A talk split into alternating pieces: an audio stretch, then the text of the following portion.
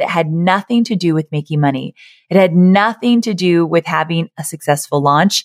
It had nothing to do with growing my audience. No, my sweet friend, the very first time that I felt successful as a business owner was when I heard about someone who had used my Facebook marketing plan and absolutely loved it. It helped them transform their business. It helped them reach a new audience and get more leads. And when I heard that, it's like my heart burst open. I'm Amy Porterfield, ex-corporate girl turned CEO of a multi-seven-figure business. But it wasn't all that long ago that I lacked the confidence, the budget, and the time to focus on growing my small but mighty business. Fast forward past many failed attempts and lessons learned, and you'll see the business I have today, one that changes lives and gives me more freedom than I ever thought possible, one that used to only exist as a daydream. I created the Online Marketing Made Easy podcast to give you simple, actionable, step-by-step strategies to help you do the same.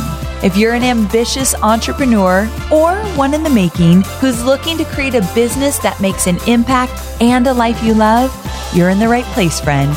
Let's get started. Well, hey there. Welcome back to Online Marketing Made Easy.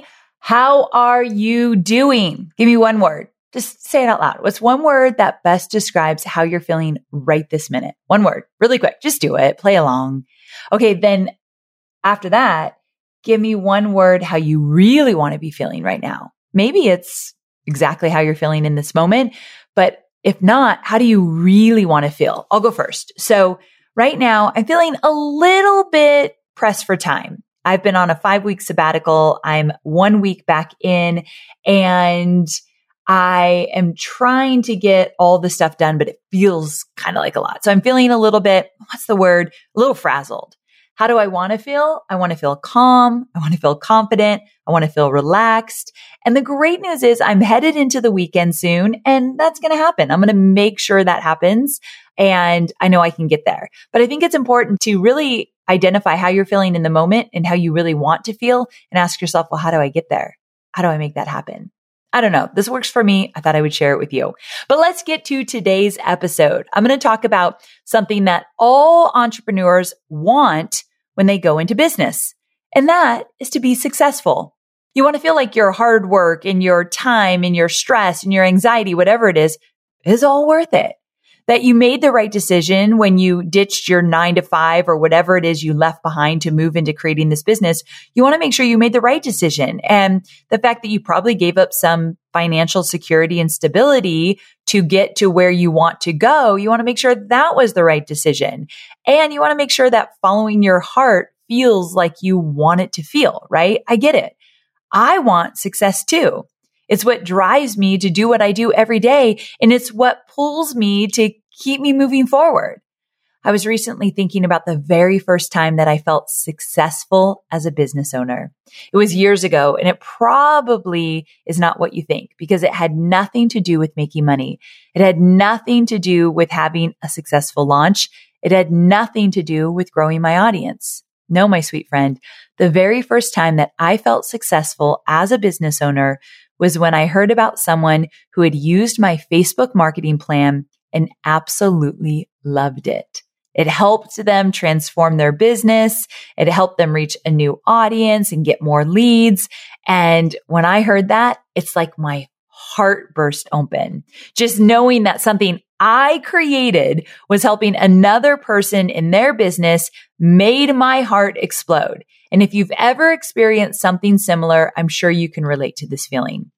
It was at that point that I realized that success is not just going to be about me making money in my business. In fact, money for me, it is definitely important, but sometimes it's like icing on the cake when I have those beautiful moments of changing lives. Now, don't get me wrong. Again, the money's great and I need it and I want it. But I also realized early on that I've got to find other ways that light me up and make me feel accomplished and make me feel joyful that didn't always have to do with the bottom line because as I've seen over 13 years of building the business, the bottom line is not always that great. The bottom line is not always on track, on target, right? And so with that, if the only thing that made me feel successful and happy was if I was on track to meet my financial goals, whoa, these last 13 years would not have been all rainbows and sunshine. That is for sure. Like I would have had many, many more dark days if that's how I only base my success. And that's why it's so important that you determine what success means to you, because all too often we get so tied up in how much money we're making, how many followers we have, how many certs or degrees we have, insert whatever might be a block for you, that we forget about all the other incredible things that we are creating by our own design. So for instance, success for you might mean that you're home to have dinner with your family every night. You're not on the road. You're not stuck in the office. You're not commuting.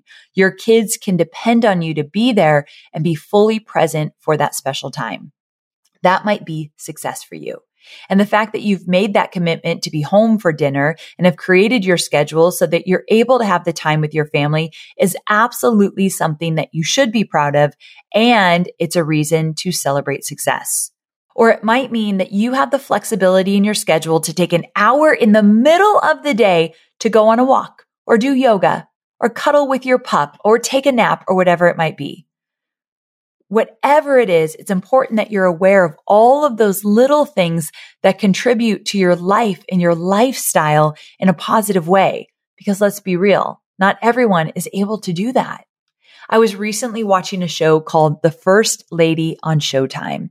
And if you haven't checked it out, you definitely should, because it's all about the different first ladies throughout history. Hobie and I have been watching it. We love it. And one of the things that I found so interesting was that when Michelle Obama was first lady, she wanted to be home to tuck her kids into bed at night, no matter what they were doing. Like what was going on in her world, in her husband's world. She wanted to be home. That was success to her. There were a million things that she could have used to define success. She was the first lady after all. So she was in a high position of power and she was incredibly smart, incredibly talented. So many things she could look toward for success. But the one thing that made her feel important and successful was having the sense of normalcy and being there for her kids. My brand voice guide is my business's North Star when it comes to keeping all my business content and marketing content clear, consistent, and inviting. That's why I created the Brand Voice Guide Outline You Wish You Had Sooner, which is a free resource to help your business experience the same as mine. So all you have to do is plug in your business details into the given outline that I've created that has all the essential components of a brand voice guide. So you don't even have to pay to get it created like I did. You can plug in your information and you'll be well on your way to having a cohesive voice across all brand assets. And I've even shared my own brand voice guide with you so you can use it as a reference as you craft your own. It's like having a mentor right by your side. So go to amyporterfield.com/voice guide to grab your copy of the Brand Voice Guide Outline You Wish You Had Sooner. And I can promise you, you're going to elevate your brand instantly. That's amyporterfield.com/voice guide. For me, the fact that I have a beautiful marriage with Hobie and I feel like I am so lucky in love that I look at that as success. I know that I'm doing something right, because if I run this multi-million-dollar business and at the end of the day have a beautiful marriage with a husband that feels taken care of and loved, and I feel that same thing from him, then that's success to me.